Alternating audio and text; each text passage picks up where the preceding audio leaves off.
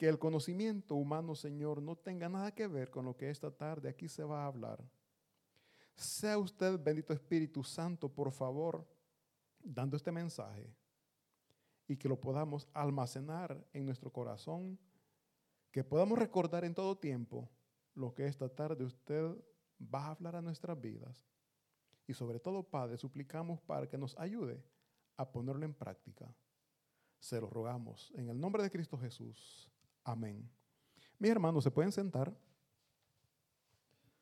Como ya vimos ahí en la Biblia está escrito un subtítulo y el tema es El juicio de Dios es justo. Mis hermanos, en muchos países del mundo, en El Salvador se dio bastante, ahorita quizás menos, en que los jueces y las leyes parecen que están de parte de un pequeño sector de la población. Y es a causa de la corrupción. En donde la corrupción predomina, mis hermanos, la justicia, de, la justicia humana no se respeta. Bendiga. Y en estos casos, mis hermanos, predomina casi siempre quien tiene dinero. Hay un dicho en El Salvador que dice, mis hermanos, tanto tienes, tanto vales. Tanto tienes, tanto vales. Entonces, mis hermanos, las autoridades casi siempre están a favor de quien tiene dinero. Y es más aún, las personas que tienen sus posibilidades económicas, para obtener lo que ellos buscan, corrompen, corrompen a las autoridades.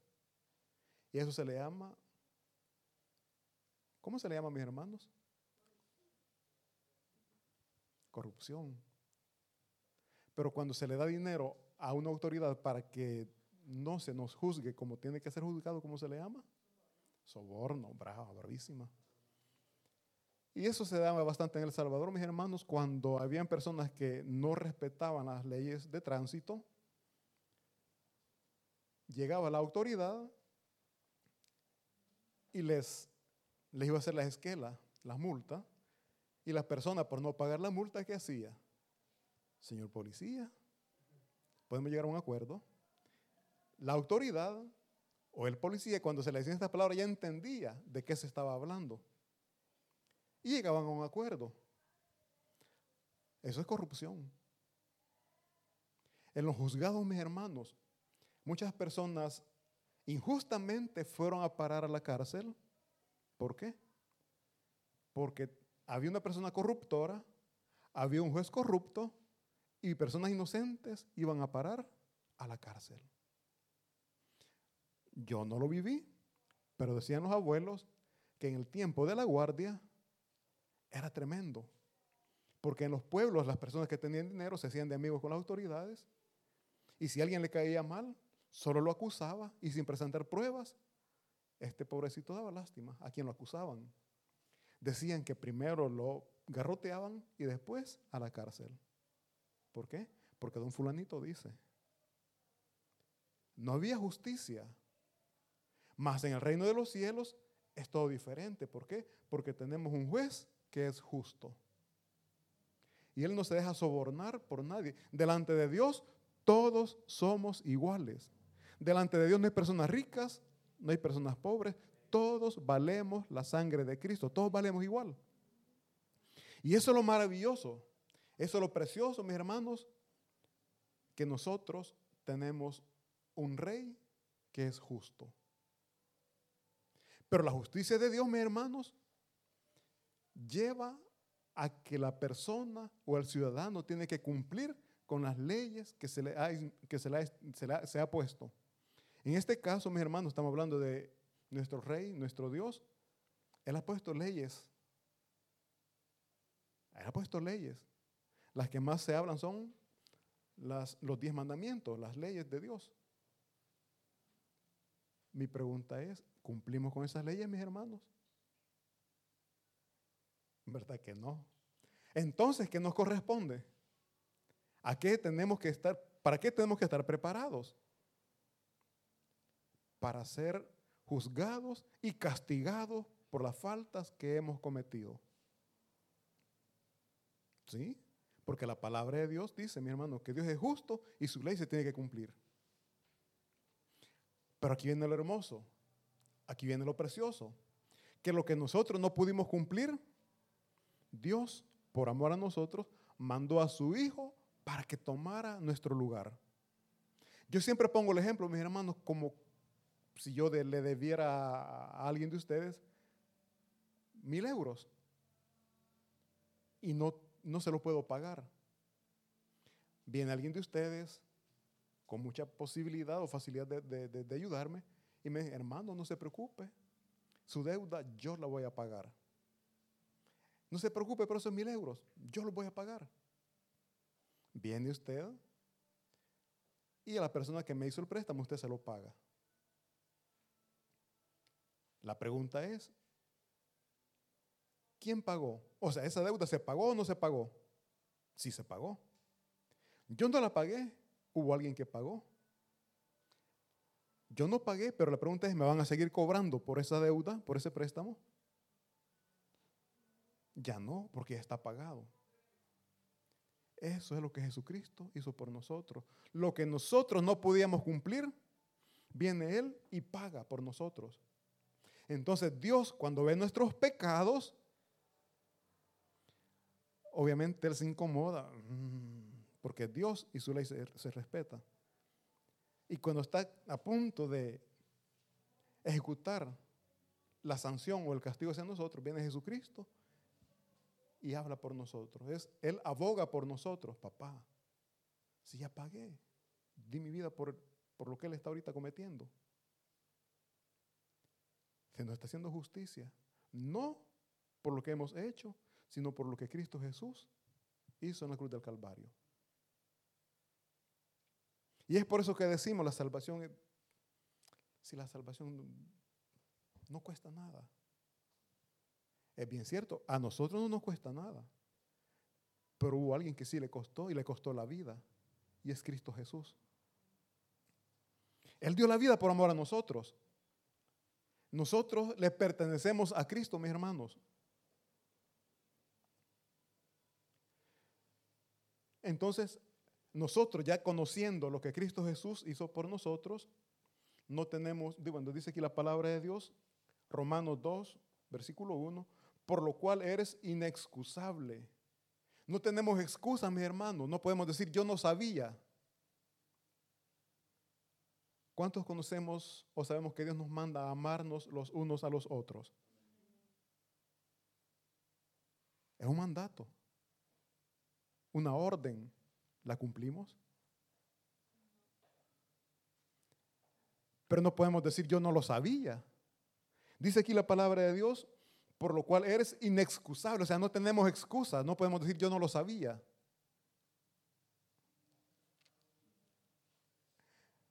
Luego después dice, oh hombre, quien quiera que seas tú que juzgas, pues en lo que juzgas a otro, te condenas a ti mismo, porque tú que juzgas, haces lo mismo.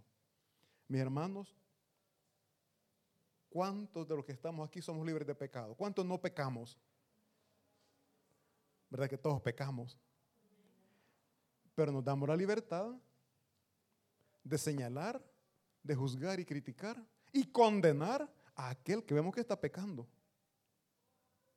Por eso que dice acá, oh hombre, quien quiera que seas tú, quien quiera que seas tú, hablábamos de que la sociedad está formada por niveles altos, medios y bajos. Delante de Dios, todos están a un mismo nivel. ¿Quién eres tú? ¿Quién te crees tú? ¿Te, consideras mejor? ¿Te consideras perfecto? Y pero estás señalando a aquel que tiene algún problema. Yo he escuchado, yo mismo lo he hecho, he señalado y criticado, no hombre, ¿qué es este? conoce la palabra y lo que está haciendo. ¿Qué estoy haciendo? Estoy señalando, estoy criticando pero no veo las faltas o los pecados que yo mismo estoy cometiendo. Todos pecamos de diferente manera, pero todos pecamos. Y tenemos que ser juzgados. Mi hermano, los que están en la cárcel, ustedes que todos creen que todos están presos por el mismo delito. Unos llegan porque han robado, otros porque han violado, otros porque han asesinado, diferentes delitos, pero están en la misma cárcel. Eso sucede en nuestras vidas. Unos pecamos de otra manera, otros de otra manera, pero al final el destino va a ser el mismo. Dice la palabra de Dios que la paga del pecado es la muerte. Muerte espiritual. Y a eso estamos, o estábamos condenados todos sin Cristo Jesús en nuestra vida. Y no es porque Dios sea malo. Ay, Dios, qué malo es. Dice que nos ama, pero nos va a mandar al infierno. Dios es justo. Dios ya hizo lo que tenía que hacer para darnos salvación. Ahora, si no aceptamos la salvación es por la dureza de nuestro corazón, no es porque no lo sepamos, es por la dureza de nuestro corazón, porque preferimos más la tiniebla, elegimos la tiniebla y no la luz de Cristo. Preferimos la mentira y no la verdad que es Cristo. Dice aquí, es inexcusable, no tenemos, no, tenemos excusa, no podemos decir yo no lo sabía. Dios ya hizo lo que tenía que hacer para darnos salvación. Ahora depende de nosotros, de la obediencia que nosotros pongamos a la palabra de Dios. Y no es porque no vamos a pecar, mi hermano, el pecado lo llevamos en la sangre. Dice la palabra de Dios, Romanos 3:23, por cuanto todos pecaron, todos están destituidos de la gloria de Dios. Todos. Pero así como todos pecamos, así como todos estamos destituidos, también todos tenemos la oportunidad, todos tenemos la posibilidad de entrar al reino de los cielos por medio de nuestro Señor Jesucristo. Todos tenemos la oportunidad, todos tenemos la posibilidad, pero no todos vamos a entrar. ¿Por qué? Porque hay unos que somos sensibles a la palabra de Dios y otros que ignoran la palabra de Dios. ¿En qué grupo estamos nosotros, mis hermanos? ¿En qué grupo estamos? ¿En qué grupo nos consideramos que estamos? Hay dos tipos de pecadores. Mi hermano, hay dos tipos de pecadores. El pecador arrepentido y el pecador que se jacta del pecado. Leíamos hoy en la mañana, mis hermanos, el pecador arrepentido es aquel que después de que ha pecado en su corazón hay dolor, hay tristeza. Dice la palabra de Dios que Dios no rechaza un corazón contrito. Amén. Está pecando, pero el pecado le pesa, el pecado le duele. Señor, perdóname, perdóname porque te he fallado. Sé que no es correcto, pero volví a caer en este error. Señor, dame la fuerza para salir de este problema. Y está el pecador que se jacta. No, hombre, fíjate que yo a fulano le hice esto. En lugar de arrepentirse, se, goza de platicar el mal que hace. Por eso les digo, está el, el, pecador arrepentido, aquel que siente dolor por el mal que ha hecho, y el que se goza. Tanto el pecador que se arrepintió como el que no se ha arrepentido tiene la misma oportunidad. Y no es porque uno tenga más dinero y el otro no. Todos tenemos la posibilidad, pero depende de nosotros. Repito, Dios ya hizo lo que tenía que hacer para darnos libertad, para sacarnos de esa condenación, para sacarnos de la cárcel, de la prisión en la que estamos a causa del pecado. La pregunta es, ¿vamos a, ¿queremos salir de la cárcel o nos gusta estar ahí? Yo tenía un tío que era, bueno, ya, ya, ya anciano era fregón y medio, le gustaba hacer broma, molestaba. Pero en su juventud, él platicaba que, no sé si era cierto, pero que por robar una gallina lo metieron preso. Dice que los guardias lo, lo amarraron de los dedos, lo guindaron, lo hicieron llorar y a la cárcel. Yo lloraba al principio, decía, yo lloraba porque estaba en la cárcel. Pero saben que después me gustó, dijo. Haciendo cuentas, dice, yo allí comía, y dormía, no tenía que trabajar. Y cuando ya iba a salir, yo me peleaba porque no quería salir, dice, decía. mis hermanos, él ya estaba a punto de salir, pero no quería salir de ese lugar. La pregunta es, ¿nosotros queremos salir de esa vida pecaminosa en que estamos o ya nos gustó y no queremos salir de ahí? Cristo está con las manos abiertas para sacarnos de ahí. La pregunta es, ¿vamos a aceptar esa ayuda o queremos estar ahí? En nuestra vida terrenal, en nuestra vida humana, podemos sentir satisfacción del pecado. El pecado no hay que negarlo, que seamos honestos, el pecado a la carne le gusta. El resultado es doloroso. El resultado es lo triste. Yo pongo ejemplos claros, visibles y menos ofensivos. Pongo la vida del borracho. Mientras está tomando, goza, ríe, pues, la pasa bien. Pero al siguiente día, mis hermanos, eso es triste. Eso es triste. Recuerdo en una ocasión, mis hermanos, me fui a tomar toda la noche. Diez semanas, no ni espera el fin de semana, que me fui diez semanas. Y el siguiente día tenía que pasar un reporte. Eh, qué triste es eso, mi hermano. Si la mano me temblaba, comenzando a sentar, eh, me sentaba que iba a comenzar a trabajar, iba cuando sentía ganas de vomitar, me iba a meter al baño. Se lo de mi mamá, es triste eso. De verdad les digo. Quería firmar no podía. La badarrita, pero me agarraba con la otra mano para firmar. La noche anterior yo me sentía bien con mis amigos, hablando, chistando, fregando. Pero el siguiente día era lo triste. Yo no sé qué problemas usted está pasando, quizás a causa del pecado que usted cometió ayer. Quizá ayer se sentía bien, se sentía contento, pero ahora ¿cómo está? El resultado, la paga del pecado, mis hermanos, es sufrimiento y al final la muerte. Y es de eso que Cristo nos vino a sacar. Pero yo les pregunto, ¿vamos a aceptar la ayuda que Jesús nos está ofreciendo o le vamos a ignorar? Excusa no tenemos. No podemos decir yo no lo sabía. Dice el versículo 2, perdón, el versículo 1 para cerrar aquí dice, que nosotros señalamos y criticamos al hermano que está fallando, que está pecando, pero no nos damos cuenta que estamos en la misma situación y por estar viendo los errores de nuestro hermano, no nos damos cuenta que nosotros estamos cayendo en ese hueco. Nuestro Señor Jesucristo decía algo tan bonito, que nosotros vemos la paja del ojo que está en nuestro vecino. Pero la de nosotros no es paja, ¿qué podemos decir nosotros? un trozo, un palo grueso, pero no lo vemos. Mis hermanos, nosotros somos pecadores, pero nos enfocamos a ver el pecado del hermano y no lo que nosotros, nosotros estamos haciendo. Por eso dice que aquí el versículo 1 para cerrar dice, pues en lo que juzgas a otro, te condenas a ti mismo, porque tú que juzgas, haces lo mismo. Estamos señalando, estamos juzgando al pecador, pero nosotros estamos igual. Y peor quizás. Dice el versículo 2.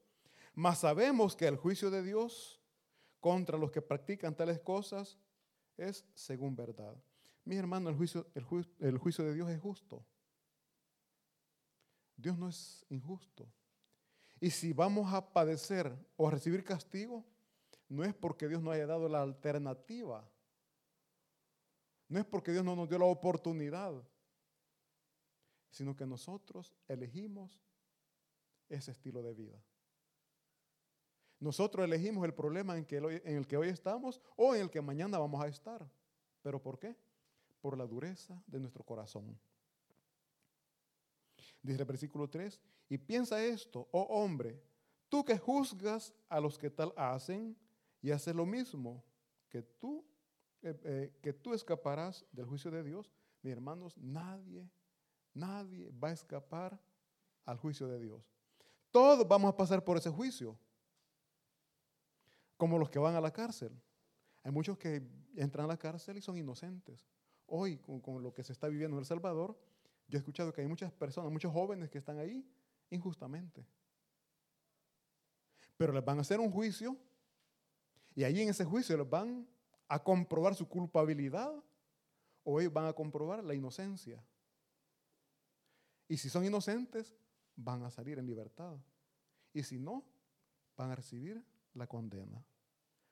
Igual nosotros, mis hermanos. Sea que ya estemos lavados por la sangre de Cristo o no, vamos a ser juzgados. El que obedeció, el que escuchó, el que creyó en Jesucristo, pasa al grupo de nuestro Señor Jesucristo y el que le rechazó va a pasar al lado del enemigo. Pero todos vamos a ser juzgados. Y nosotros, por la misericordia de Dios, mis hermanos, vamos a ser liberados por el sacrificio que Jesucristo hizo. No es porque nosotros lo merezcamos, la misericordia de Dios manifestada en cada uno de nosotros, mis hermanos. Misericordia de Dios. Misericordia de Dios. Oremos por nuestros hermanos, por nuestros amigos, por nuestros vecinos, para que Dios tenga misericordia de ellos y que también ellos puedan reconocer que solamente en Cristo Jesús hay perdón de pecados. Que el Espíritu Santo les convenza de pecados como lo hizo también con nosotros. Porque lo primero que nosotros tenemos que hacer es reconocer que somos pecadores. Reconocer que hemos fallado. Porque cuando reconocemos que somos pecadores, mis hermanos, buscamos la cobertura, buscamos el auxilio de nuestro Señor Jesucristo. Hemos dicho siempre, no es por obras, sino por la fe que ponemos en nuestro Señor Jesucristo. Dice el versículo 4, o menosprecias las riquezas de su benignidad, oigan bien, o despreciamos las riquezas de Dios, mis hermanos. ¿Cuáles son las riquezas de Dios? La benignidad, la paciencia, la longanimidad, ignorando que su benignidad te guía al arrepentimiento. Nosotros, mis hermanos, no desconocemos ni menospreciamos las riquezas de nuestro Señor Jesucristo que es la benignidad primero. La benignidad, benignidad que es, mis hermanos, que Él causa bien a nuestras vidas. ¿Y qué mejor bienestar que darnos salvación, que darnos vida eterna? Nuestro Señor Jesucristo, mis hermanos, el Hijo de Dios, se entregó por amor a nosotros. ¿Qué más bien nos puede hacer? ¿Qué más le podemos pedir? Si lo más valioso ya lo entregó. Lo más precioso, lo que más necesitamos, ya lo recibimos, como es la salvación de nuestra alma. Después dice la paciencia. Mis hermanos, Dios sí que tiene paciencia con nosotros. ¿Cuántos somos padres aquí? ¿Pacientes con nuestros hijos o impacientes? A la primera lo sonamos, ¿verdad?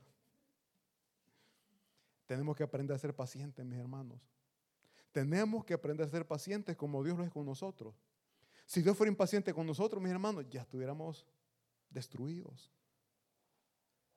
Tenemos que aprender de nuestro Señor Jesucristo.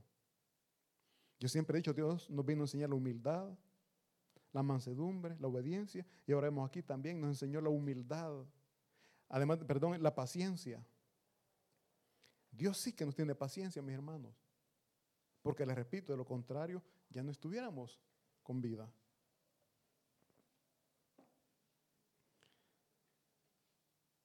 Busquemos por favor Primera de Juan. No perdamos Romanos, pero busquemos Primera de Juan capítulo 2, versículo 1.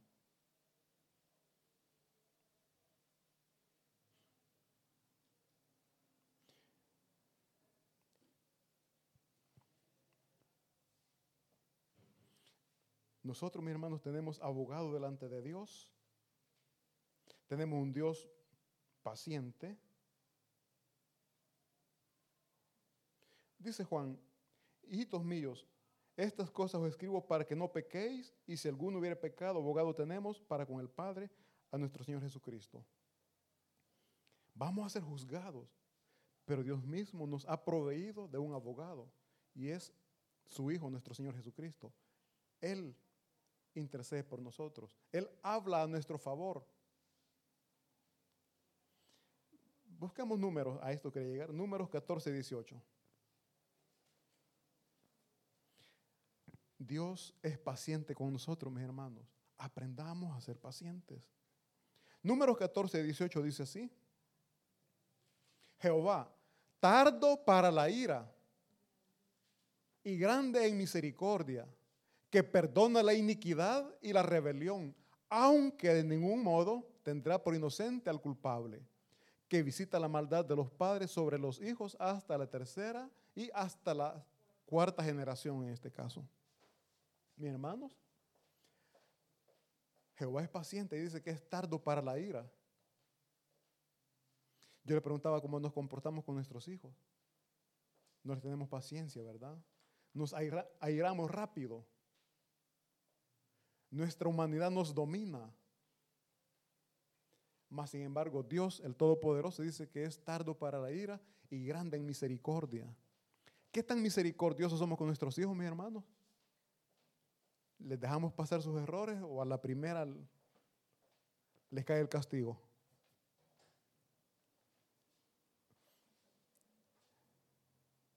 Muchas veces, por no tener paciencia y por no tener misericordia, hemos cometido errores. Lo digo por mí. Me recuerdo a mi hija cuando estaba pequeña, hizo e hizo algo que a mí no me gustó que según yo ya lo había hecho, la castigué. Después me di cuenta que no había sido ella. Qué dolor. Ay, ahí la castigué. Y ya era tarde. Ya era tarde. ¿Por qué? Porque no le tuve paciencia y tampoco le tuve misericordia. Estaba pequeña. Yo pienso hoy, ya la edad que tengo, si tan solo hubiera sido un poquito misericordioso cuando me decía, no, no, no, no, me castigue. Después no hubiera estado con esa carga en mi corazón, uy, la castigué injustamente. Yo, no sé ustedes si algo similar han cometido, mi hermano, pero ¿por qué? Por falta de paciencia cometemos errores. Somos muy impacientes, todos para allá. Y por ser impacientes, cometemos errores. Dice que nuestro Señor nos perdona la iniquidad y la rebelión. ¿Cuántos rebeldes habemos aquí? Dios nos perdona, pero para que haya un perdón tiene que haber un arrepentimiento. Si no hay arrepentimiento, no hay perdón de pecados. Y ese perdón de pecados viene a través de nuestro Señor Jesucristo. Volvemos a la obra redentora de nuestro Señor Jesucristo. ¿Por qué? Porque todo gira en la obra que Jesucristo hizo, en el sacrificio. Nuestra salvación gira en torno a Él. Sin Él sin la obra de Dios, sin la obra de Jesucristo, no hay salvación, mi hermano. No hay salvación. Y dice el tema es, Dios nos hace un justo juicio. No podemos decir, Dios es injusto, me castigó, se equivocó en este caso, como yo les comentaba, yo me equivoqué. Dios no se equivoca. Dios es justo con la sentencia que Él da perdonado gracias a la sangre de Cristo, condenado por rebelión, por rebelde, por no escuchar, por no obedecer. Mis hermanos, volvamos por favor a, a Romanos 2. Decimos que Dios es justo y sus juicios, su justo juicio es, dice el versículo 6 y 7 de Romanos, Romanos 2, 6 dice,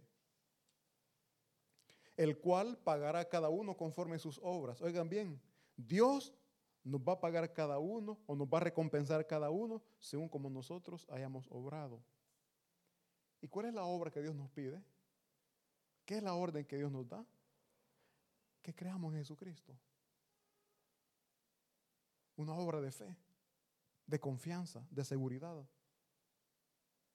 Y a los que oyen la voz de Dios, dice que van a recibir vida eterna.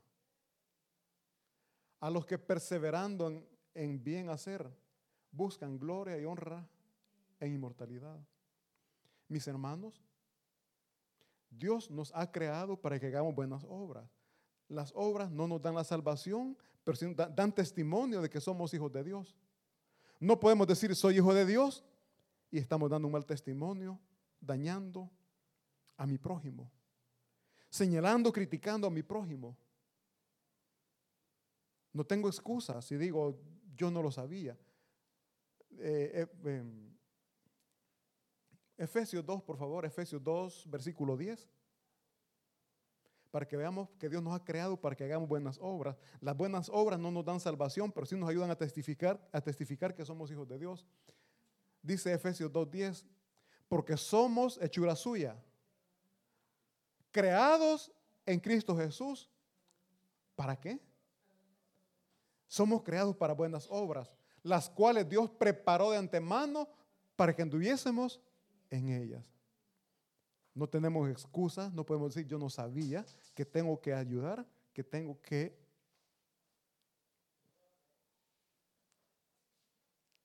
que tengo que hacer buenas obras. Mi hermano y nosotros llamamos buena obra solamente ayudar al necesitado. No hay mejor obra no hay mejor obra, mis hermanos, que compartir la palabra de Dios.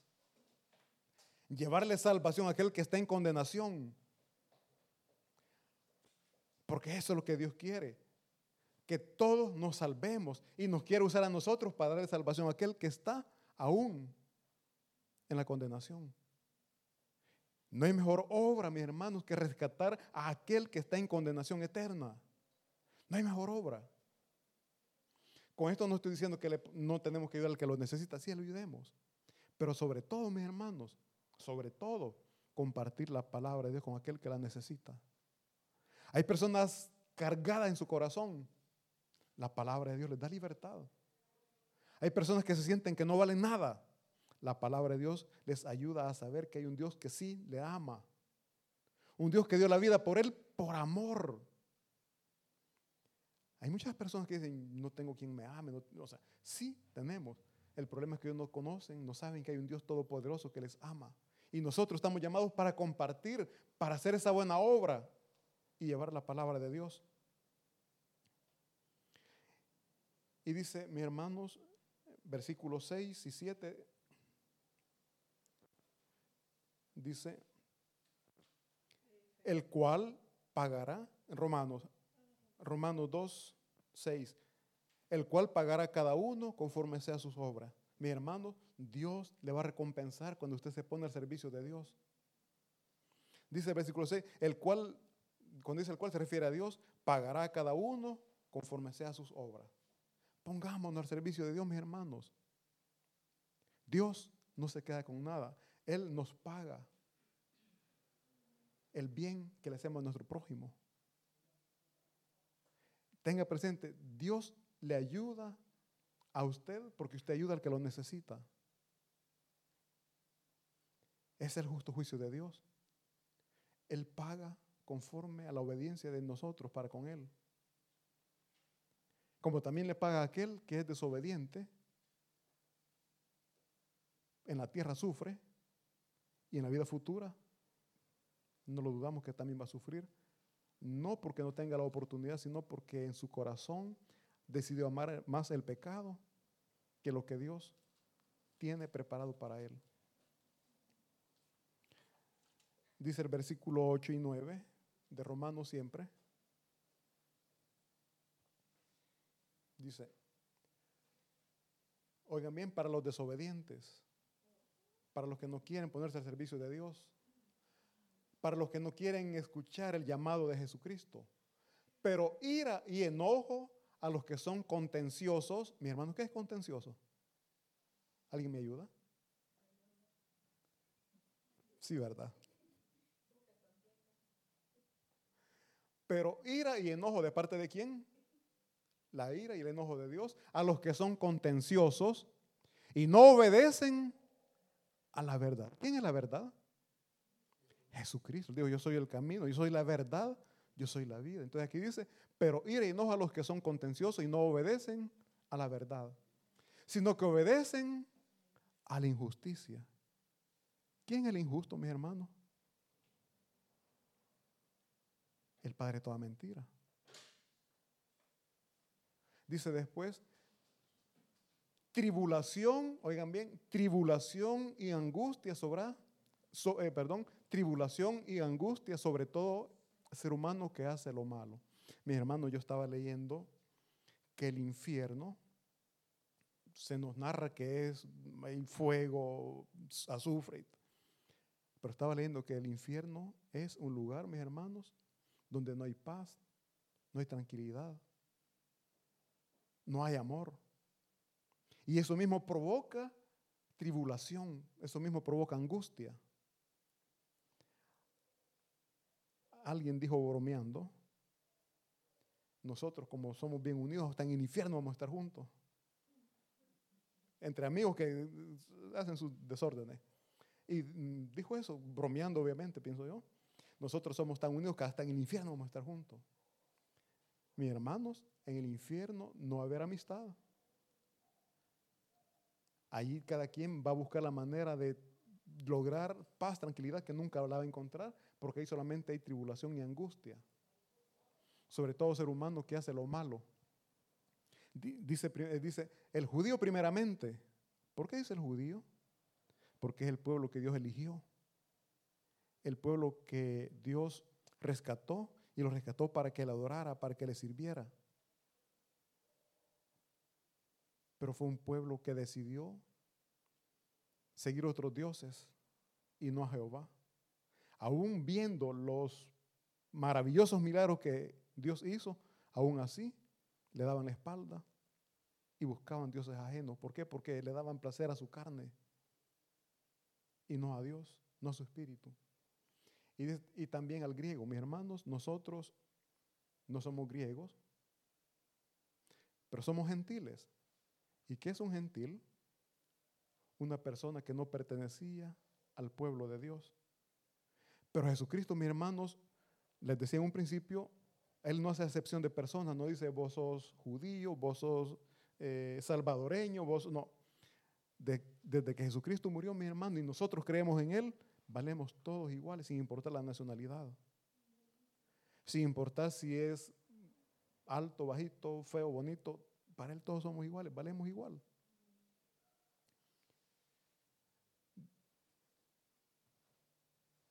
Entonces, nosotros, mis hermanos, sabemos que somos pecadores, repito, pecadores arrepentidos, porque espero en Dios que todos, todos estemos arrepentidos del mal que hayamos hecho. Y gracias a Jesucristo somos justificados. Para terminar, por favor, leamos Romanos 5, del 1 al 11. Romanos 5, del 1 al 11. Hemos visto, mi hermano, que el castigo al desobediente va a ser tribulación, va a ser angustia. Ahora veamos los que creemos en Jesucristo.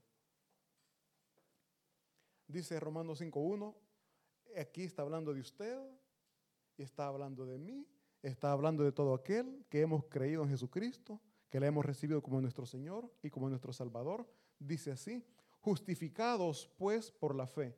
Mi hermano, ¿qué es justificado? Cuando alguien o entre hermanos alguien hace algo malo, el papá lo va a castigar, ¿verdad? Y dice el hermanito dando un favor, no, y comienza a dar una explicación. Está justificando a su hermanito para que no lo castiguen. Entonces nosotros somos justificados por la fe.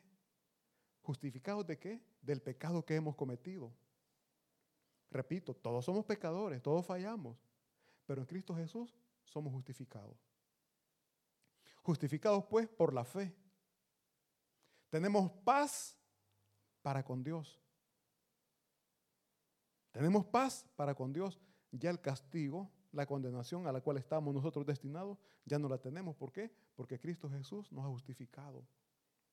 Dice, por medio de nuestro Señor Jesucristo. Versículo siguiente dice, por quien también tenemos entrada por la fe a esta gracia. Sabemos que somos salvos por gracia, ¿verdad? Dice aquí, por quien también tenemos entrada por la fe a esta gracia en la cual estamos firmes. ¿Cuánto estamos firmes en la fe que tenemos en Cristo Jesús? Que por la gracia somos salvos. Estar firme es no dudar. Estar, firme es no tambalear. Entendemos que es tambalear. Alguien que no, que no está firme, mi hermano, medio lo empujan y cae, ¿verdad? Alguien que no está firme en la fe, alguien viene y le dice algo, le movió de la fe, le sacó de la fe. ¿Por qué? Porque no estaba firme. Alguien me, le dice, un ejemplo, ¿no? Jesucristo no es Dios, Él fue un profeta, como Isaías, como Jeremías. Alguien que no esté firme dice, ah, sí. Porque eh, están los eh, musulmanes, para ellos Jesucristo no es Dios, es solamente un profeta como Isaías. Alguien que no esté firme, alguien que no esté bien fundamentado, comienza a dudar. Entonces nosotros dice que estamos, tenemos entrada, mis hermanos, porque también tenemos entrada por la fe a la gracia, en la cual estamos firmes, y nos gloriamos en la esperanza de la gloria de Dios. Nos gloriamos, nos regocijamos, somos contentos, felices por la esperanza que hemos recibido gracias a Jesucristo. Dice el siguiente versículo. Y no solo esto, sino que también nos gloriamos en las tribulaciones. ¿Será cierto? Y no solo esto, no solamente nos gloriamos en la fe, en la gracia que tenemos a, por, nuestro Señor Jesucristo, sino que también dice que también nos gloriamos en las tribulaciones. ¿Qué es una tribulación, mis hermanos? Ay, qué problema el que estoy pasando. Está tribulado, decimos. Enfermedades. tantas cosas que, mis hermanos, nos hace entrar en tribulación. La pregunta es, ¿nos gloriamos en eso? estamos llorando, triste, angustiado? ¿Por qué dice que nos tenemos que gloriar en esas tribulaciones? Porque esa tribulación Dios la va a usar para glorificarse. Nosotros queremos ver la gloria de Dios sin problemas, sin dificultades. ¿Cómo vamos a decir, Dios me sacó de ese problema? Si una enfermedad de muerte, ¿cómo vamos a decir, gloria a Dios? Él me dio sanidad cuando el médico dijo que estaba a punto de morir.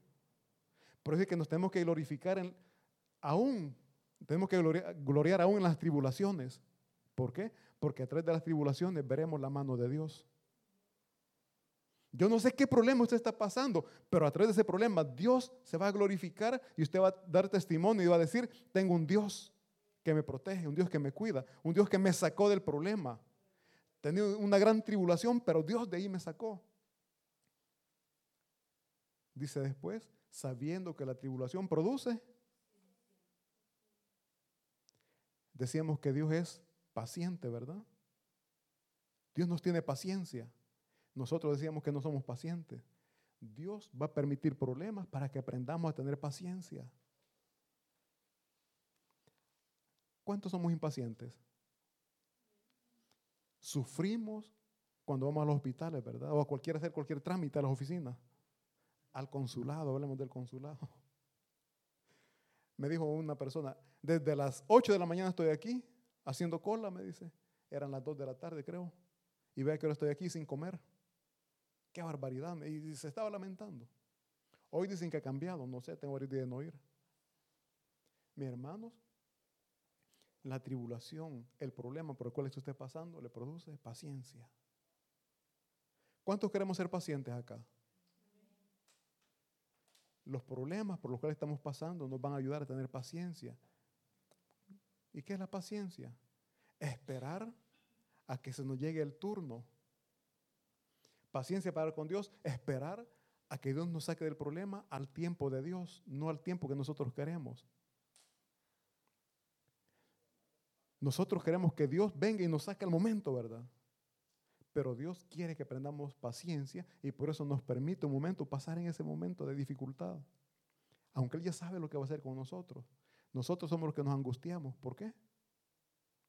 Porque somos impacientes y las cosas las queremos para allá. Dice el siguiente versículo. Y la paciencia prueba. Y la prueba es esperanza. ¿Cuánto hemos pasado por pruebas o están pasando por pruebas?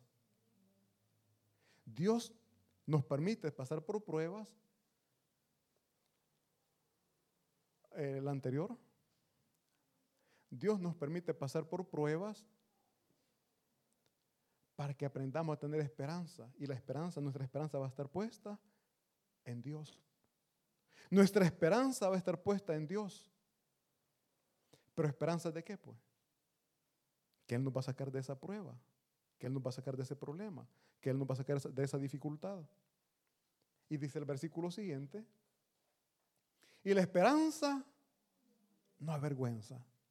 Mis hermanos, ¿cuántos de ustedes han tenido problemas, dificultades y ustedes dicen, Dios me va a sacar de este problema? Dios me va a ayudar. Dios obra y no nos hace quedar en vergüenza. Pero cuando estamos pidiendo cosas que están dentro de la voluntad de Dios, pero si estamos pidiendo para nuestros deleites, como lo hizo Santiago, no vamos a recibir lo que estamos pidiendo. ¿Por qué?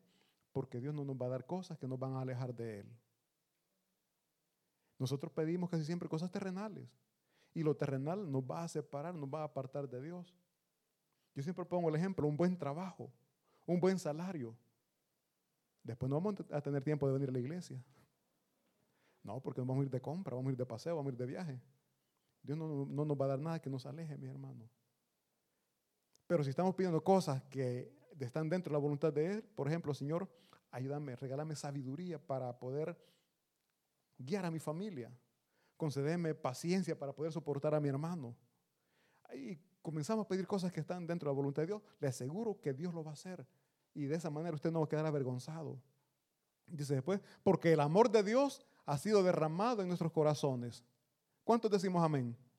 Porque el amor de Dios ha sido derramado en nuestros corazones por el Espíritu Santo que nos fue dado. Dice la palabra de Dios, mis hermanos, que el Espíritu Santo mora en nuestros corazones. Él habita en nuestros corazones. Dice la palabra de Dios que somos templo, somos morada del Espíritu Santo. Y aquí dice, porque el amor de Dios ha sido derramado en nuestros corazones. Pero para que el Espíritu Santo venga a nuestros corazones, mis hermanos, tenemos que nosotros reconocer a Jesucristo como nuestro Señor y como nuestro Salvador. Y en ese momento el Espíritu Santo comienza a obrar en nosotros. Eh, luego después, eh, veamos el versículo siguiente.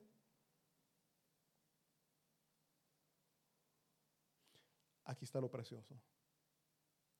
Porque Cristo, cuando aún éramos débiles, a su tiempo murió por los impíos. Hoy en la mañana hablábamos que los impíos son las personas que no tienen piedad, los corazones llenos de maldad. Y dice que Cristo murió cuando nosotros, aún en nuestros corazones, había maldad. En nuestros corazones había el deseo de hacer daño a nuestro prójimo, de diferente manera, físicamente, verbalmente, y nos daba igual. aún siendo pecadores, del vino y se entregó por nosotros. Dice, porque Cristo cuando aún éramos débiles, porque dice cuando éramos débiles, porque cuando nosotros eh, tenemos el Espíritu Santo en nosotros, mis hermanos, dice que el poder de Dios está en nosotros. El poder de Dios está en nosotros, entonces ya no somos más débiles. No somos débiles. Dice, a su tiempo murió por los impíos. Cuando nosotros, mis hermanos, aún éramos enemigos de Dios, Él murió por nosotros. Y cuando Jesucristo muere por nosotros, muere y nosotros reconocemos a Él, mis hermanos, como nuestro Señor, como nuestro Salvador, desde ese momento tenemos un abogado delante del Padre, que es Jesucristo. Y si vamos a pasar por un juicio, tenemos el mejor de los abogados. Mi hermanos, ¿cuántos han escuchado o quizás han estado en problemas y han tenido que pagar abogado?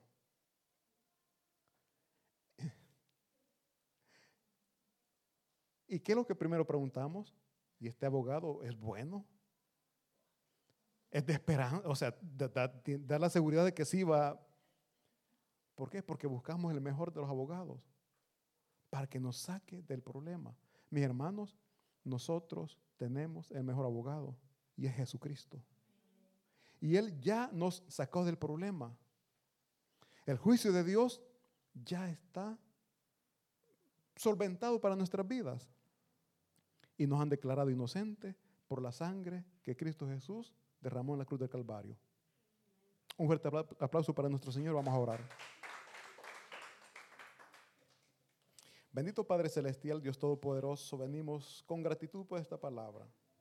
Reconocemos, Señor, que como hombres, como humanos, somos aún débiles en la fe, Señor. Las tribulaciones nos hacen entrar en angustias y las angustias hacen decaer nuestra fe. Y es por eso que le pedimos perdón, porque la fe es algo que usted pide, Señor. Es más, su palabra dice que sin fe es imposible que le podamos agradar. Porque la fe nos permite, Señor, dar ese paso con confianza, con seguridad. Y usted hace la obra. Cuando no tenemos fe, dudamos, tenemos miedo y no hacemos lo que usted quiere que hagamos.